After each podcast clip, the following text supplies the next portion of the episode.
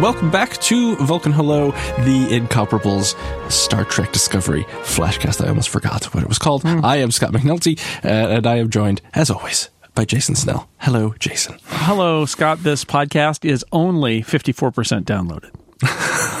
Oh, that's a reference to uh, Mm-hmm. Perpetual Infinity, the uh, 11th. See, I wrote down the number this time. Yeah, Hopefully, I'm right. The good job. 11th episode of Star Trek Discovery. See, I'm learning Mm-hmm. uh, how to do this whole podcast thing. Uh, I have people who listen may not know this and may not believe me when I say this, but I do take notes as I'm watching, despite my general uh, befuddlement on these podcasts. Uh, but you know what helps me uh, even more than notes, Jason? Some delicious tea. Oh, yes. Tea is excellent. And our sponsor is the New Mexico Tea Company. Uh, and they've got uh, they've got some Star Trek themed mixes as well as a bunch of delightful stuff. I just drank some uh, some New Mexico Tea Company tea. I drank some Kel- Kenyan Lelsa earlier. I, drank some Ooh. English breakfast earlier. I had t- I made two teas this morning uh, because I needed the You're caffeine. NMTeaco, N-M-T-E-A-C-O dot com slash TV. I think you can do T-E-E-V-E or TV, and it'll oh. redirect you to the place where there's a code. I think it's Trek. You get 15% off. You can fill out our survey because we are going to do a game show later this year entirely Star Trek themed, and uh, we thank them for being our uh, our sponsors for this entire season, which is getting closer to the end. I think we have three left after this one. It's it's uh, getting elderly, long in the tooth. This season is uh, uh, Mm-hmm. It's a uh, walrus. speak- that's right. Speaking of walruses, it's also our membership drive. Excellent. Excellent. Yes. Yes. The membership drive. We did some things for the membership that we should leave. like. If you're not a, an incomparable member, you can donate to any podcast that you want, uh, as many as you want on the network, including TV, which is where this one lives, Mm-hmm. by going to theincomparable.com slash members. And you get some uh, benefits for being a member. You get to be in our little Slack group where we talk about things and people tell us that the Orville is good. And we say, no, we do not agree with you. And they Mm-hmm. say, it's fine. You can like what you like because those are very nice people and it's a very nice Yes. Slack group. Uh, but for them and and just for them, but uh, at request of others, we did watch a two part episode of the Orville. Uh, it didn't go well, but uh, there's an episode, and you can listen to it. Uh, and if you love the Orville, maybe don't listen to it. But we did that, and that's a member bonus.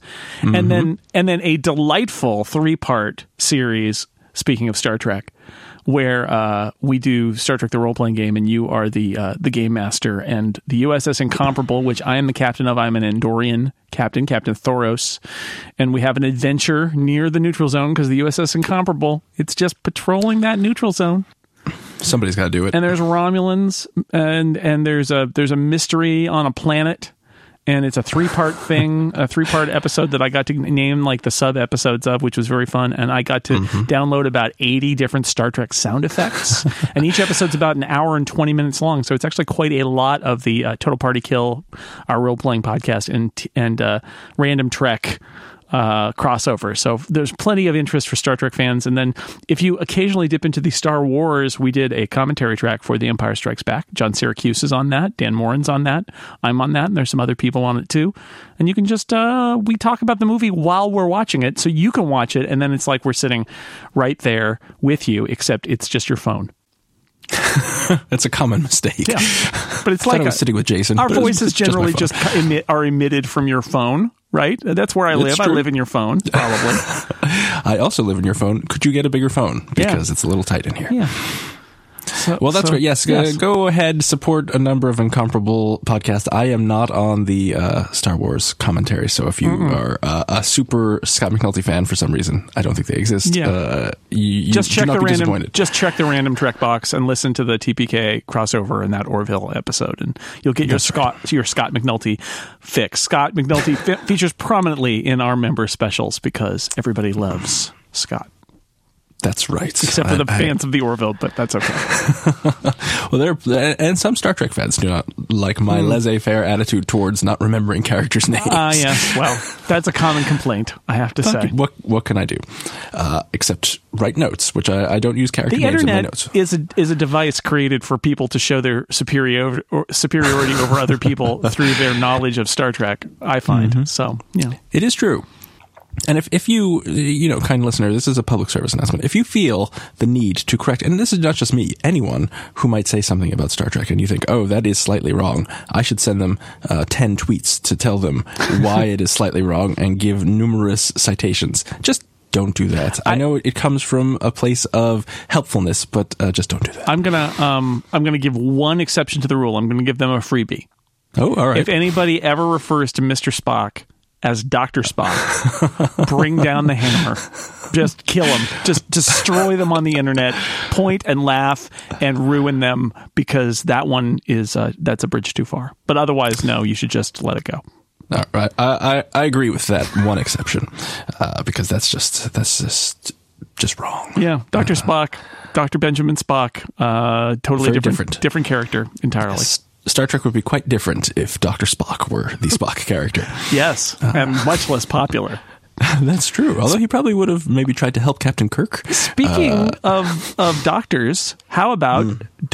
Doctari Alpha, which is where the Burnhams oh. did their uh, research, and we get to see it, and we get to see a Klingon ship in this episode. This is me dragging you into perpetual infinity now. I was going to say I, I, like that segue because that uh, was like was a perpetual introduction to this episode. it was a very long introduction. All right, yes, we we get to see uh, Michael. So we start off with a flashback, uh, or it's not really a flashback. It's a uh, Michael Burnham, although we don't know this as we're watching it, is uh, remembering this, uh, and it is her. That's a uh, flashback. Parents. That counts. I, I, guess it's a flashback. I was just thinking. Well, I guess that is what a flashback. Later is. we Never view mind. log entries, but here it's an actual flashback. This is this is in fact a flashback. I thought. Uh, no, no, I'm just gonna stop myself now. Okay, so they're on the the planet uh, Vulcan. this is where we find out. So she doesn't know, as little Michael Burnham, that her parents are building a time travel spacesuit because how would you know?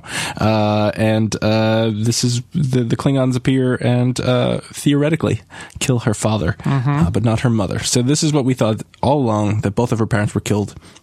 People have seen both bodies apparently, um, but uh, uh, Dr. Burnham. I don't know. Did they say her first name? Yeah, and I didn't write it down. But she does have All a right. first name, but they refer to her generally as Dr. Burnham. Dr. Burnham uh, escapes in her time suit and uh, loads up the time crystal and uh, flies off into well, she her plan, which I thought was pretty clever, is like, oh no, the Klingons are here. They're clearly going to kill us because we have one phaser and they're a bunch of Klingons and they have a ship. Yeah. I'm going to go an hour back in time because I have a time machine. Yeah, and uh, warn us before the Klingons show up, which seems like a very reasonable plan to me. Do you think that they knew that the the Burnhams had a time machine and that's why it's called Doctor? E Alpha? Because of Doctor Who? Hmm. Uh, no, no, I don't. No, that didn't, that didn't not, me, I just thought that's a that's a free stupid speculation item that I'm throwing out there for that. yeah. So go back in time an hour and solve the problem, right? Like yes, there's a. Sadly, the problem is, uh, I guess that her time suit was not. The kinks have not been worked out. She gets shot suit. by a Klingon disruptor or something too, which I think oh, like messes everything up, and and so she can't, and she becomes unstuck in time. She gets sucked, mm. sucked 950 years in the future future, which is where her anchor is which i uh, so they planted enough seeds in this season that i'm going to just i, I want to mark that as maybe there's a reason the anchor is 950 years in the future. Oh. Um, maybe not but i i it, it's a little thread of like why did she get pulled to that particular point? And maybe that will be resolved. And they don't make it clear why like why it is happening, let alone the the significance of 950 yeah. years. So maybe we'll find out something about that. Could be, um, could be. But she she's witnessed there the destruction, as Spock has said before. Antimatter detonations, everything's been wiped out by control, the AI that becomes uh, sentient and, and insane and decides to kill all living beings in the universe. And uh, and and that's when we learned that uh, time is pulling back against uh, Burnham's mom. and uh, she's gonna yes. she's gonna be. But I, I, think I guess we've jumped ahead a little bit. But that's that's we like have. this is this is that's, what the universe of the future of the future's future is. It's bad. Mm-hmm. It's bad. It is not it's good. Bad. Not and and her Dr. Burnham has dedicated her her the intervening 20 years, although it's unclear for a time traveler, it's unclear how yeah. long she's been hopping around, right? No, she could have been doing that for tw- hundreds of years. Yeah, it's 20 so. years for Burnham. It's 841 um, time hops for her mom because there are mission logs that they downloaded from the suit. Um, I think mm-hmm. it's very unkind un, uh, of them to leave her knocked out on the surface. Um, there's there's a lot. I, one of the problems. So this was a very exciting episode. One of the problems I have with it, and I've had this a couple times in this season, is seemingly desperate, time critical situations, and everybody has a sit down in the Mm-hmm. in the in Pike's ready room, or like you've been trying so hard to find out what the heck is going on with the Red Angel, and now you've just got her laying on the ground, and you're not trying to wake her up or anything. She's just laying there while you have a conversation about what to do next and Burnham for five hours because Burnham's been unconscious for five hours. Like that part that that, that kind of bothered me. But um but I did like the design of the Doctari Alpha facility. It feels very Star Wars in a way that I, gonna kind of say that. liked. The all white uh, you know, white walls and stuff like that. It was very And- interesting looking. Very curved. I feel like there are a lot of curves in Star Wars, Mm-hmm. not so many. A lot of angles in Star Trek. Yeah. Um, so yeah, that was interesting. Uh, and, and so the other thing we, we skipped over is so at the last, uh, the end of the last episode, I assumed erroneously, I believe, that Leland was killed by uh, spikes being jabbed into his Yes, eye. the Uh, death he- periscope. That's right, but it was not. Apparently, it's just a uh, knock you out and cause extreme pain periscope, and Mm-hmm. then we strap you to this chair that we have laying around because it's a Section Thirty One ship. So, of course, they have those kinds of chairs Yes. hanging out, uh, and we find out that the control, which we knew, I think, uh, shot that needle into Leland's eye because Control wants to take Leland's body. Uh, it has trouble with. Um, emulating humans and so it wants to take Leland's bodies and memory and figure out how to use it so that it can, you know, insidiously control all of Starfleet. Right, and explains this as a hologram of Burnham and Pike and Saru, and then injects Leland with nanites, Borg basically. nanites. and it uh, he screams and his eyes turn black, and it's very bad. It is not good. And then he, uh, yeah, no, you don't want that to happen. I feel like um, I was pretty sure he was dead, uh, but he was not. No, no, I guess now he is. but- He's now dead but possessed, and so we get kind of evil Leland representing the AI, which is, uh, you know, now it's actually kind of better that rather than it being this guy who's sort of good but sort of bad, now he can just be completely full on bad, and and that's good uh, for us as viewers, I suppose. Um, but th- this episode is very clever, and I think I've noticed this about the last few episodes that um, they want to be standalone ish while telling this larger story, even in these big mm-hmm. kind of story arc episodes. And so this episode establishes early on a couple of rules. One is that the universe is pulling back on Burnham's mom, and so she's going to get pulled back into the future, and there's a clock ticking. Mm-hmm. And it establishes the rule that the the murder sphere data from again and talk about planting the seeds right? That that globe the, the that sphere that they met that was dying and transferred all that data that that data is the uh, ultimately the secret and this has been mentioned before that's the that's the secret to the control ai um, becoming completely sentient and and uh, undefeatable and destroying all life. And so that's set up as well. You know, uh, the bad guys want to steal it, and you guys want to keep it, or maybe send it away somewhere where it can't be stolen. And so, fairly early on in this episode, they set up the the whole kind of like objective and structure, and I think that's effective. I think I have some quibbles with the feeling that a lot of these episodes sort of arbitrarily just kind of insert what the the objective is at the beginning like like we're playing a game or something. It's like okay this level here's what you need to do. and then and then by the end it's like okay and now this has been resolved. And and it feels a little artificial and that frustrates me. I think it could maybe be more artfully hopefully artfully woven throughout the season and there's instead it sort of comes in data dumps.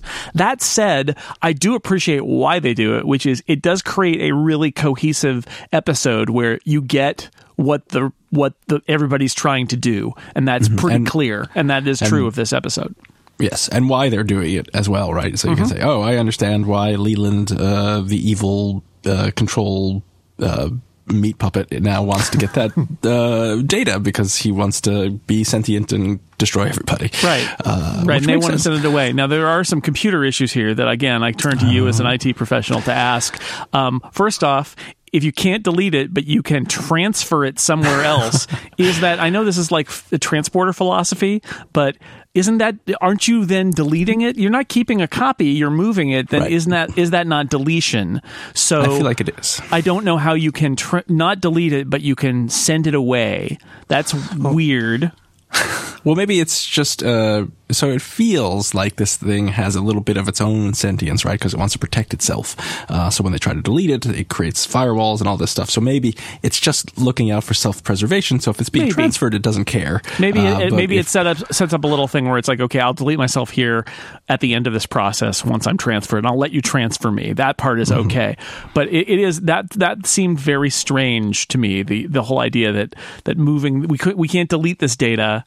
Um, but we can move it. Um, so uh, that was that was the Xeno encryption protocol, which I thought was very cool because it was uh, a linguistic key that needs an ancient language to solve it. And I thought to myself, if only you had a time machine so you could go back in time to the ancient language that is no longer spoken and decrypt the thing. But um, you know, we never really did anything with that.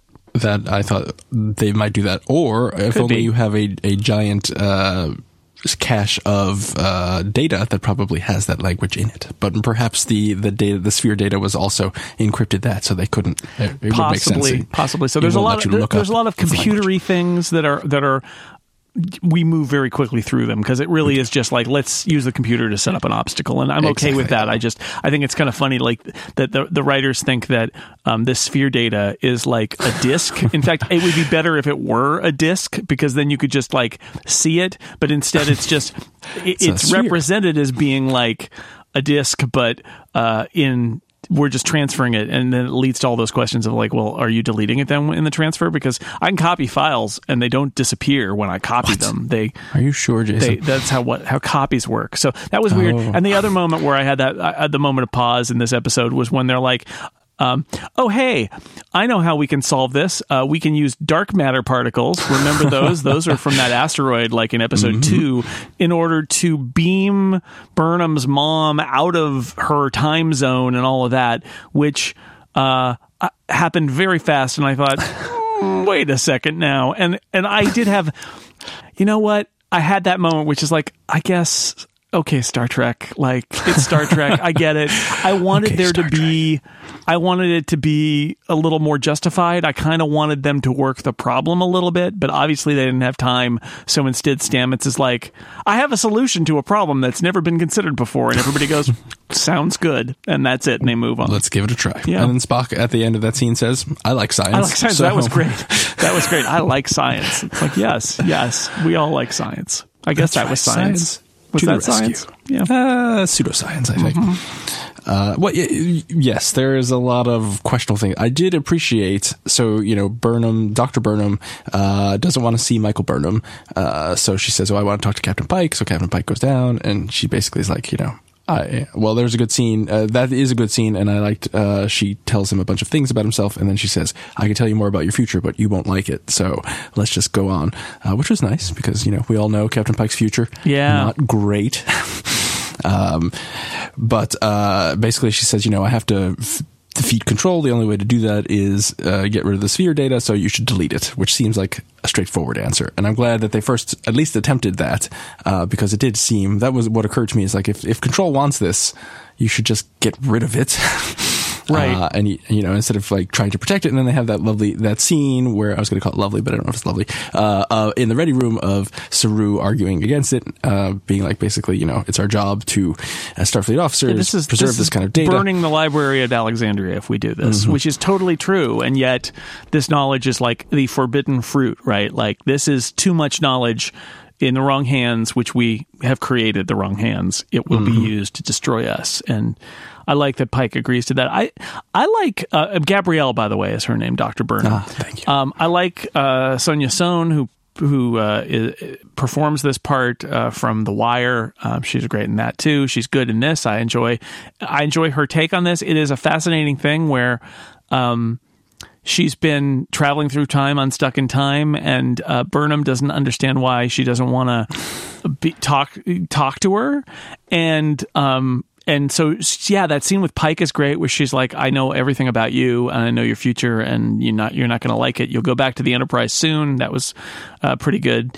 Um, but when she finally sees Michael late in the episode, um, I thought they, I mean, so I was complaining about the time travel mechanics last time because I felt like everybody was ignoring the fact that if it was truly Michael from the future uh, and Michael from the present was watching, then it doesn't doesn't really make any sense, and that really frustrated me. But I think they did the time travel thing really well here, where Sonja Sohn, you know, uh, Gabrielle Burnham doesn't. She kind of doesn't want to put herself through talking to Michael because it's just another, from her perspective, it's just another avatar of Michael. And mm-hmm. she feels very much like she has already reconciled herself to the fact that she's going to have to go back in time and change the timeline again in a different way in order to try to solve this problem at which point this michael won't exist anymore. Um, and she and and she goes into the details where she says you know i have seen your whole life but i've also seen you die countless times not just on vulcan. Um, and you know, and and this will be another one, and I'll just have to go on, and it, and it's my curse or, or whatever she says. It's my this is my prison. I think she says, and I really like that idea that she is literally her daughter's guardian angel, but at the same time can basically never interact with her and has had to witness her demise in all these different ways. And that's like her her doom, her fate is that she can protect her daughter, but she can never um, really be with her daughter because of mm-hmm. this thing that you know that causes her to cycle around times. I, I, think it's a really kind of beautiful. I mean, it's terrible, but it's kind of a beautiful idea that this is. It's almost mythological in nature that this is her. Her power is her curse, which is that she can protect her daughter but not be with her. Yes, and I, I appreciate that. I, I like. I, I think that uh, the actor did a great job of kind of selling this kind of very driven because we we find out one of the things even when she was making her time travel suit, we find she was very determined. And, yeah. and much. And there was that scene where Michael Burnham and Doctor Burnham are talking, and she's Doctor Burnham's basically like, "Let it go, uh, stop being so annoying." And Michael Burnham's like, "Well, where do you think I got this from? I'm right. not letting it go. My stubbornness comes from you." And it's like, oh, exactly. "Okay, you got me. You got me." Uh, and so, yeah, she's seen this all before. I was hoping there would be a line of like, you know, we've had this conversation before or something like that. Um, but I guess it didn't really make sense because this is the first time they would have caught her, so that wouldn't have made sense. Um, but I did like that she's kind of just weary and she's on a mission. She doesn't want to get attached to this Michael Burnham because she has watched. I think she said she'd watched Burnham die like a hundred times or yeah. something like that, and that'll, yeah. that, that'll have an effect on when you. You're a time and when you're a time traveler, like like she says to Pike, I think like you're basically all ghosts to me. Mm-hmm. Like I, I and, and it's not just that she's seen the future where everybody's dead, but she's seen like literally everybody is dead. But she's seen so many versions of everybody through time and their life and their death that you know she's just kind of moved past it. And this is the person that you know Burnham wants Michael Burnham wants to talk to her mom, but her mom, however long she's been doing it, whether it's been 20 years or who knows how many years, but like this is all she's been doing. And she, her perspective on everybody is completely destroyed now because of going, you know, backward and forward in time. And I, I feel like that's a pretty good take on what it would be like to be a time traveler, like in, in this kind of situation, that in the end, it would be, it's kind of like an, being an immortal. Like it just completely changes your perspective on what regular lives are like because you've seen so much in, in such a different way. Yes, um, and I, I, I thought that was a good payoff with because uh, you know our the last episode of Discovery we thought the plotting the plot was a little iffy, uh, but the character moments were very good. So I th- I was at least glad that the this payoff with uh, Doctor Burnham was good because I think the character it kind of explains a lot of stuff. She also casually explains the uh, saving the church uh, of yeah. people and bringing it to the planet that she's been stranded on. So I thought that was nice. That basically her kind of engineer mind like I need to figure out can I change the timeline so I will just save these people to figure out if I can do it. And turns out you can. Yeah, I like that because I've been wondering all along, like, what what do the people in the church have to do with anything? And what uh, what Gabrielle Burnham says is she just did that as a test to see if she could change the timeline, and it worked. And so that gave her hope for um, th- to be able to avert this this uh, catastrophic future that she's seen. Uh, in 950 years. I like that a lot. Um, oh, I have another um, murder ball database comment, which is oh. I have been assuming up to now. Okay, let's think about this. You get something, a data trove that is Mm-hmm. unlike anything ever. It's it's you know whatever thousands of years of data about the galaxy. And it's huge, right? So maybe, you know, it takes a long time to even transfer it between, you know, one ship and another or between a ship and a, a suit or whatever. So maybe you can't do like long range download to Starfleet of this data. But I just, I assumed that they had sent a disk, right? Like sent a hard drive to Starfleet, or that Starfleet had sent like a, like a team to get the sphere data because like anything happens to Discovery and this incredible database is lost, and yet we are also led to believe that the the sphere data is o- the only copy of it is on Discovery. And again, it's just like I don't. hmm, I don't think Well, I, yeah. I believe that. I, I would have I would have accepted if they'd gone back like three or four episodes using their time suit and inserted in that episode like we can't transfer it to Starfleet. It's not letting us, like, and planted the seed. But I think that's part of my frustration with some of these things that just suddenly emerge as a plot point in an episode is that I really wish that they had planted that seed earlier, um, but they didn't. Well, yeah, if you only have one copy of uh, data, you have uh, effectively no One copies is none. data. Yeah, Two is one and one is none. So why are they not backing up their systems and sending Starfleet the most valuable data ever received? like, uh, like no, no, it's fine. We'll just hold on to it for a while. And no, no, we need that data. But um, and they could have explained it away, but they never did, and that that kind of drove me crazy about it too. Like basically all the computer stuff, all the data core transfer stuff in this episode drove me batty. Um, but uh, the rest of it was good. And I, I imagine they must have people on Discovery. Like there are there are a bunch of people we never see on Discovery, right? And they're doing whatever it is they're doing.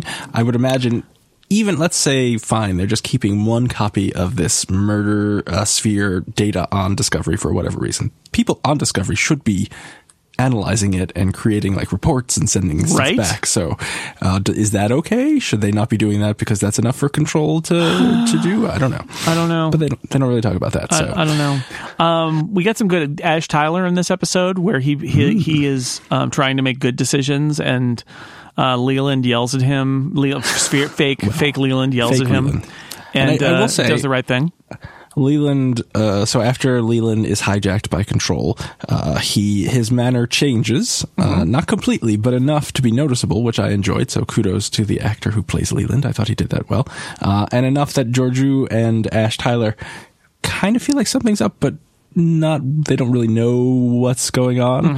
Uh, and so until they figure it out, right? Uh, uh, and so I, I, I enjoyed that thing. And I also enjoyed the fact that it wasn't, and, and I think this, we've said this before, like Discovery is, is moving things along. So they could have, uh, you know, had, had this, you know, undercover Leland happening for a while. Right. Uh, a- a- but no, it's like a, by the, you know, three quarters of this episode, we know it's, well, we knew when it happened, but everybody else knows that this is undercover Leland. There's a big fight. Uh, and so he is, uh, well, he's, he, he escapes uh, at the end of the episode. But, uh, so I liked that. It's like very quick. He's the new bad guy, uh, who is really the old bad guy, Control. Um, but we, you know, he's not going to sneak around as Control. So I like that. Yeah, yeah, it was uh that was a good again like moving it along. I thought that was good. Um and and Ash gets to show his um trustworthiness, right? To the, that he he basically says this is a bad idea and uh, and control Leland does a very clever thing after pushing him to that point, which is like, no, you're right, you're right. Uh, I'll get back to you, which is very much like, okay, that didn't work, but I'm not going to push this because then the jig will be up. And I thought that was a pretty good moment because you know Ash is basically proving that he is loyal to Starfleet and to Burnham and to Pike, and that there are things that Section Thirty One can do that he's not gonna he's not gonna go with. Um, and Georgiou does the same. Ultimately, how about that? Like, I think this is actually a great Georgiou episode because we get the the scenes with her and Gabrielle. Burnham, and we get the scenes with her Which are great. and and uh, Leland and Tyler, um, and and um, with Gabrielle Burnham, she she basically is like, you sacrifice yourself many many times to save my daughter because you love her, and um, and Leland tries to make it like you must eliminate her because she is the only she will always be number one in Michael's heart, but the great moment is when is when Georgiou's like, "You have me confused with my uh, my double," and and uh, Gabrielle Burnham's like, "Nuh." no, I know exactly who you are. I know what I've seen. You are a big softy. Yeah, that's right. Which is so great because this is the you know emperor of the mirror universe, and therefore very much bad and doesn't care about everyone. And because Gabrielle Burnham has seen all the different iterations of the timeline, she's like. I know the truth. I know that you're a softie. I know you love her, and mm-hmm. you can't, you know, it, you you you you would sacrifice yourself for her, not for the universe, but for her. And mm-hmm. it's just like really unexpectedly a great Georgiou episode. Also, she gets to have a nice oh, fight scene fight. with uh, mm-hmm. Evil Leland, and that was uh, that was awesome too. Because she's it's it almost it almost feels like she's buying time, like she's kind of like working on him and then he finally gets in some shots on her and she shakes her head out like to clear the you know clear the cobwebs and all that. Like it was really good. Good good michelle yeoh in this episode. Really good yeah, because he can't. She she Georgiou would realize, well, I can't really beat him because he's full of these, uh, you know, superpowered nanites. So I just right. need to slow him down so that uh, the the time band can snap the the the suit back and and Doctor Burnham back, and right. Uh, then we can blow up the base and everything will be fine. But he zapped the time crystal, Scott. The time crystal got zapped, which oh, I, no, I guess means crystal. that she can't travel anymore because that was a that was a thing that we saw is that the time crystal got again, you just kind of got to go with it. That I yeah, and I was confused about. So she,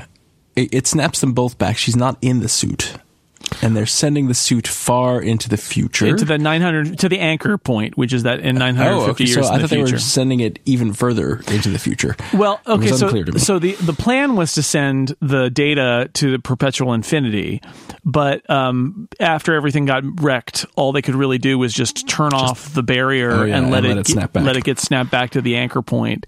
And even though she's not in the suit, she is of that uh, that time stream, and so she gets pulled uh, back. Is the idea? So she'll show up with the suit, like next to the suit or something, and and the time crystal will have a crack in it, and so she won't be able to come back. Right. So she may be in her tent on a the random class M planet with no technology, but stranded there.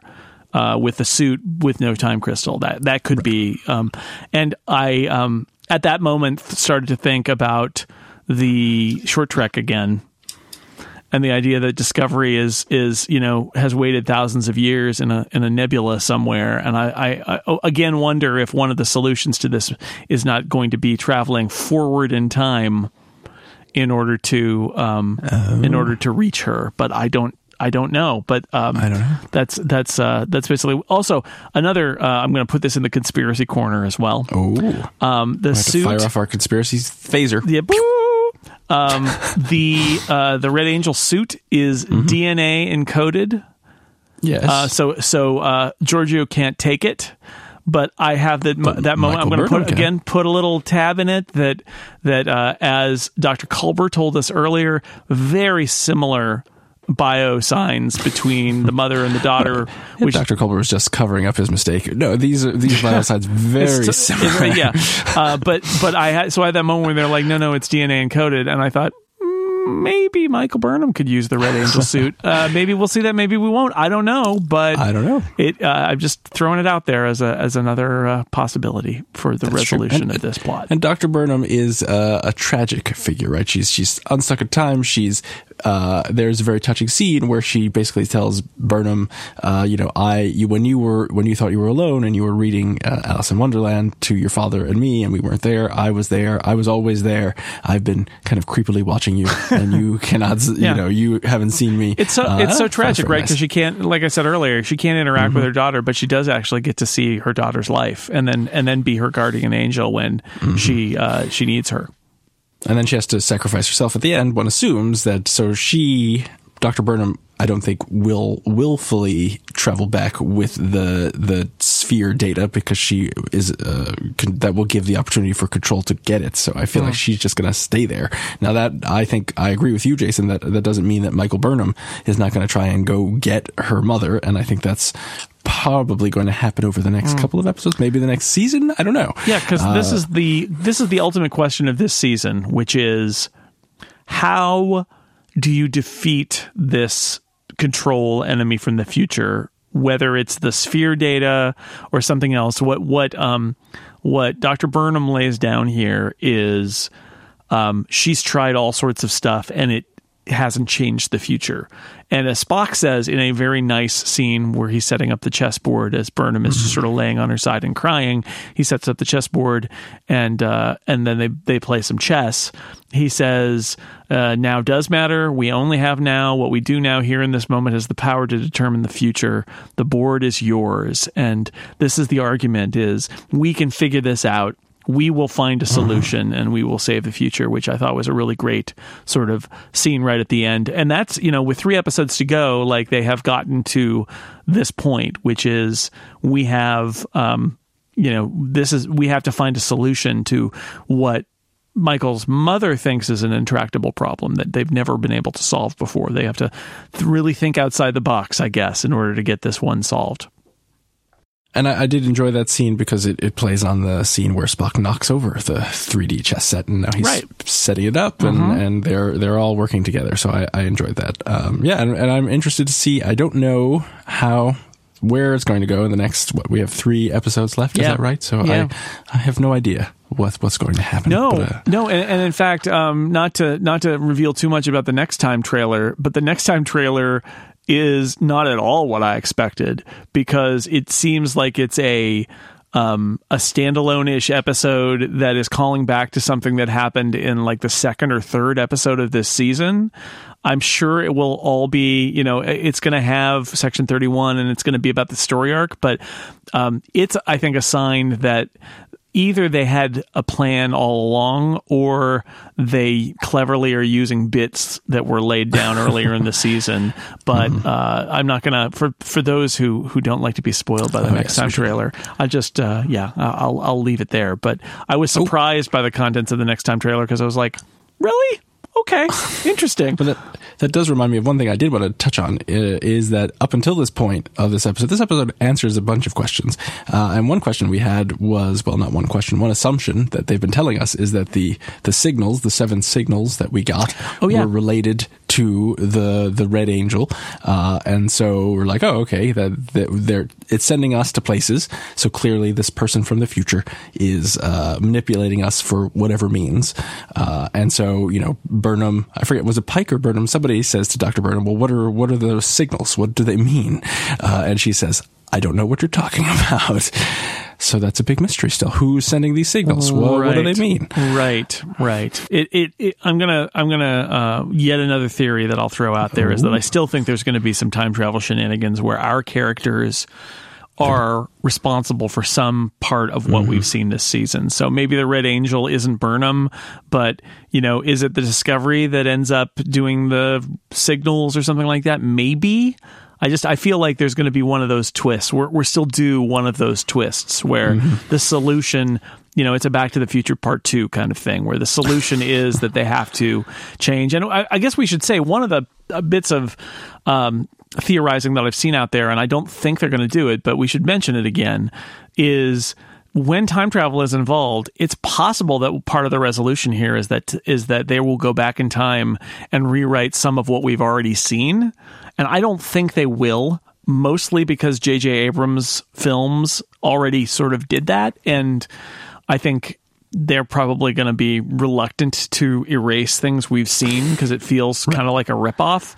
But mm-hmm. it wouldn't surprise me if we get some sort of like, oh, what we saw was because, you know, what we saw in episode one is actually caused by things that our characters do in episode 14. Would not mm-hmm. surprise me one bit because that's like if you're going to do time travel, you got to do stuff like that. That's what time travel stories are all about. And if you have one time travel suit, you probably have more than one time travel mm, suit. So I think I feel, and we know the Klingons were investigating time machinery, uh, and so I think there are many ways that they could get back, back to the future. Maybe the uh, yes, that's right. We got to get back. Marty, you know, and, and Christopher Lloyd played a Klingon, so it all, it makes, all sense. sense. Mm-hmm. Mm. Maybe that uh, that AI discovery, the sentient discovery computer, maybe that's their plan is that they they park the discovery somewhere for a thousand years, go forward, or for thousands of years, go forward. It's now sentient. Take it Ooh. back so it can defeat control. Maybe that's oh, how they do it. Fight sentient AI with sentient with AI sentient AI who also likes to dance in Fred Astaire Well, movies. We all have our quirks. Yeah, that's right. Uh, and there's nothing wrong with dancing, Jason. No, there's nothing wrong with it at all. You save the universe and have time to dance. I say. Perfect. Everybody wins. So yeah, that that'll probably not come back. But anyway, it's it's it's it's a possibility. It's it's I know it- you. I feel like it's your favorite conspiracy theory. You you want that that short trek to just be connect all somehow. the short treks except for the one with that was the boring one with Tilly. That was not that. Maybe that's the one that is the answer to all It could, of it. That planet. be. It could be they have to go to that planet, and it turns Mm-hmm. out that the leader of that planet is a friend of ours because of Tilly.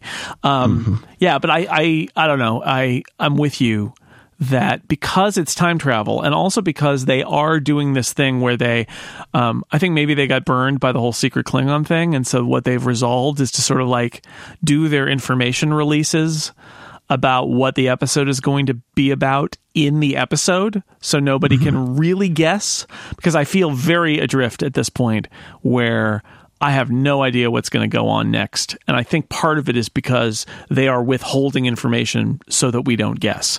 And that, that Yeah. that's why these first scenes of these episodes are oh let me tell you about what's going on. And it's literally just the rules of what we'll be seeing in this episode. As you know, Bob, yes exactly I think you're right, and uh, yeah, because I think people very quickly guessed the whole secret Klingon thing, and they did not uh, appreciate you guessing their big mystery that uh, they were building up to the big reveal of. So, Yeah, for the whole season, and we we like guessed it in episode three, and it's like, mm. it's tough. It is tough. so. But now we've got uh, what we've got. We've got like Georgiou and is she is she on the Discovery now? Did she get beamed up? Was she one of the beamer she got uppers? beamed up to the Discovery, and we've got uh, Tyler's in a pod. Tyler is in a pod, Gutted Leland- like a fish, but apparently will probably you know be okay He'll- he'll be 'cause, You know, fine. Culber is there to heal him. and and Leland is on a Section Thirty One ship. I don't know if they tell us the names of these Section Thirty One ships. Uh, and uh, has has what cloaked his warp draw uh, signature or something like that, so they can't follow him. Yeah, basically the plot needs to get him out out of there so that he can cause more trouble later.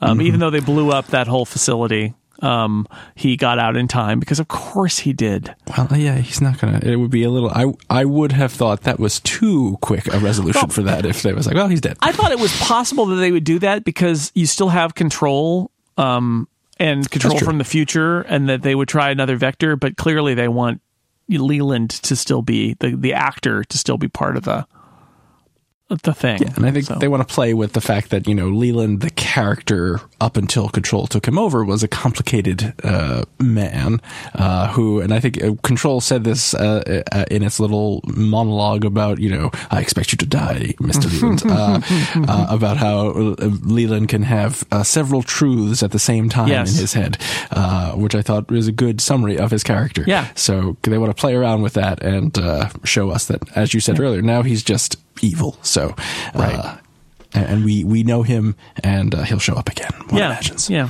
So I I thought, like I said, I, I I did some eye rolling about some of the computer stuff and the dark matter stuff, but uh, you know, as an episode, like last. I- I liked it better than last week's, I think, because I liked the action and I liked the character stuff, and I wasn't quite as turned off by like the characters all felt intelligent in this one. What bothered me last week is that I felt that there were very obvious time travel things that like literally nobody at Starfleet Academy did they not show Back to the Future? Just like, come on, it's basic time travel mechanics. You should really do this. This episode, although I rolled my eyes at some of the techno babble, um, I- thought it was a lot better, um, and and because of the fate of Gabrielle Burnham and how uh, you know her her role taking care of her daughter but not being able to interact with her and uh, some of the other character stuff. And the, the evil leland is a good performance and there's good spock and there's great georgiou in this. And so i uh, and and they gave saru something to do as an evil hologram because he doesn't do anything in the episode which i was like you're saru for a long time. I bet he doesn't have anything to do in this episode. And so they had him do that. Uh, but yeah so i liked it. I liked it better than last week for sure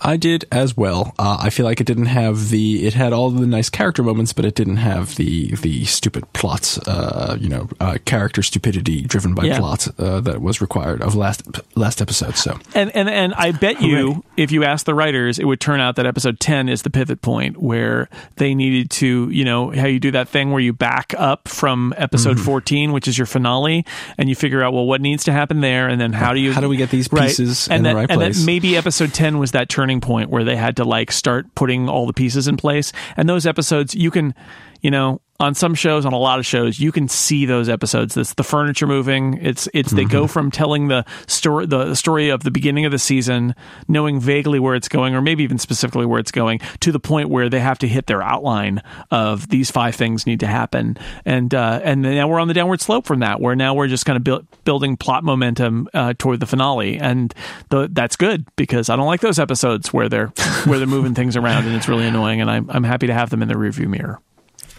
Me too. Yay. And I, I'm excited to see, I'm excited not to know what is going to happen and uh, not to have figured out any big secrets, I yeah. don't think. Uh, so that's exciting. Uh, I mean, I did enjoy the first season, even though I we pretty much knew the big plot twist. Uh, it was fun to see it unfold, mm-hmm. um, but it's also fun not to know. Well, I will tell you, not just because of this, not just because of our podcast together, although that is part of it, but this is one of the few shows I watch where I realize that it's uh, Thursday, and I get excited because it's Star Trek Day. And in fact, oh. I will say, I on Wednesday I will be like, "Ooh, Star Trek tomorrow," and that you know, most I watch a bunch of different shows, and it's fine and all that. Mm-hmm. And and and you know, uh, maybe this is a downside of the binge culture that we're in. That like a show is out there, and you're like, oh, "I'll get to it eventually." But with Star Trek, um, and this season, it's definitely felt that way. I am very excited when Thursday at eight p.m. Eastern. It was actually more like 7:58 p.m. Eastern today. Ooh. The episode uh, dropped, and you get to watch it. So um, I'm I'm liking this season,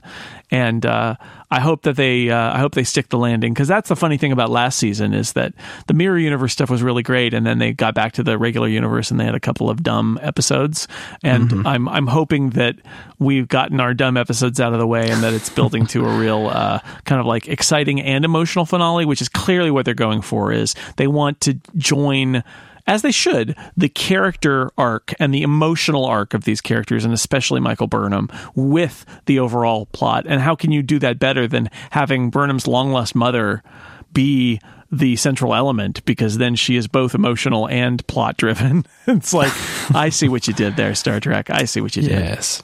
And I feel like I'm uh, once again I'm going to say I enjoyed season one, but I, I think season two ha- feels to me as though they knew a little bit better what was going to happen over yes. the course of the season and yeah. had a better idea of what arc they wanted and the themes because it's clear that they were really hitting on the kind of family, family slash themes, relationship yeah. mm-hmm. themes, right? And so I don't think season well, one had that same resonance. And it shows you. I, I think one of the things that I've worried about this season is you know as much as I like Pike and as much um, as I liked uh, Jason Isaacs in season one. Um, it is Burnham's show, right? Mm-hmm. She is the star. Sonequa Martin Green is the star of the show. And this season, I think, has done a really good job of making Pike a great character, and everybody likes him, and he's really good. But Burnham is the emotional center of the show, and it's and, and, yes, it's her mom in the suit, right? So of course she is, but but Burnham is the emotional center of the show. So even though you've got a captain, um, how do you do a Star Trek show where the you have a captain, but the captain is not the main character? Here's a great example of how you do that: is that you have a key person and you make it about their personal arc as well as the storyline, and you know it is i'm sure i'm sure there are examples where it could be done better but it is done very well here and um and so as much as i like pike being around this is not um you know it, it's burnham's show and it should be Yes, and and Sonequa Martin Green, I think we said this last season is just fantastic as Michael Burnham. I don't yeah. think we've said it enough uh, in our podcasts uh, this year, but she's or this season, I should say. But she's she's doing a fan. She continues yeah. to do a fantastic job. Every scene that she is in is uh, enjoyable, uh, and she's so good at have making you empathize with her. I want to do a, a, actually a performance kind of praise moment here since we since we're on this subject. So Sonequa and Martin Green is great. Anson Mount has been really great as Pike. Doug mm-hmm. Jones mm-hmm. as Saru. Like I, I will hold to the fact that I think Saru is one of the best characters ever in Star Trek, and this season has not uh, confused me or disabused me of that notion at all. Like he's such a great character, and uh, Tilly is fantastic. Mm-hmm. Um, they, are like there are, and, and then uh, Michelle Yeoh, right as as Georgiou. What like there are some heavy hitters in this cast, and and they're they're to be praised. Like this is this is Uh, is it the best Star Trek cast ever? I think maybe it is the best cast of a Star Trek TV show, top to bottom. Um, there's a lot of really, really good actors putting on really good performances in uh, Discovery.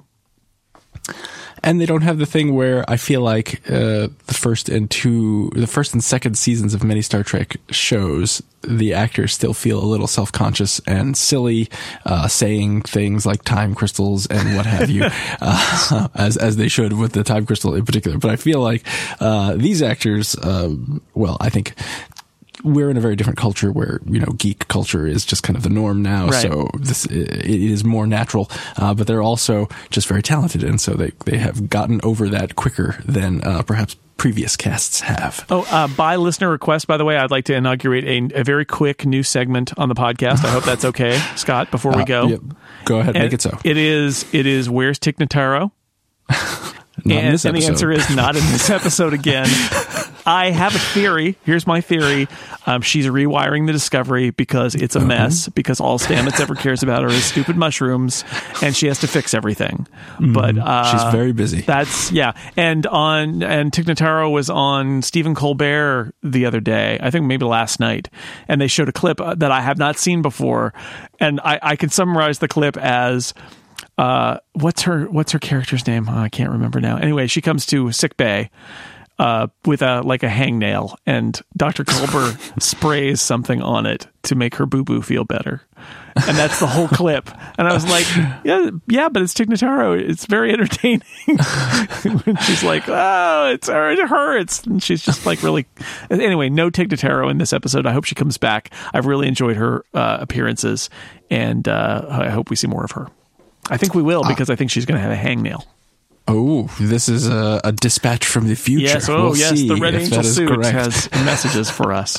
That's right. I've seen uh, seven red signals in the Mm-hmm. sky here in Philadelphia, so that can only mean that the the Red Angel has a message for me. Mm-hmm. And I think it is drink tea. Drink tea. Tea. Tea is the first initial of Tig Notaro, and the New Mexico Tea Company makes tea, and mtco.com. Thank you to them for sponsoring us. And uh, and we're about to say goodbye, but before we do that, I am going to now say something about the next time trailer, just as a little Ooh. teaser. So tune out. You won't miss anything else because then we're going to say goodbye. But tune out when I say what I'm about to say about the next time trailer, which is Secret Klingon Baby. I did not think that was the last time we saw that secret Klingon baby. Uh, well, the last time we saw it. Well, the secret is say. out. The secret is out. The secret Klingon baby is back, baby. That's right, and it's it's hungry for revenge. Rat the Klingon baby. Oh, I think it was sleeping in the trailer though, so it's a sleepy Klingon baby. Sleepy Klingon baby.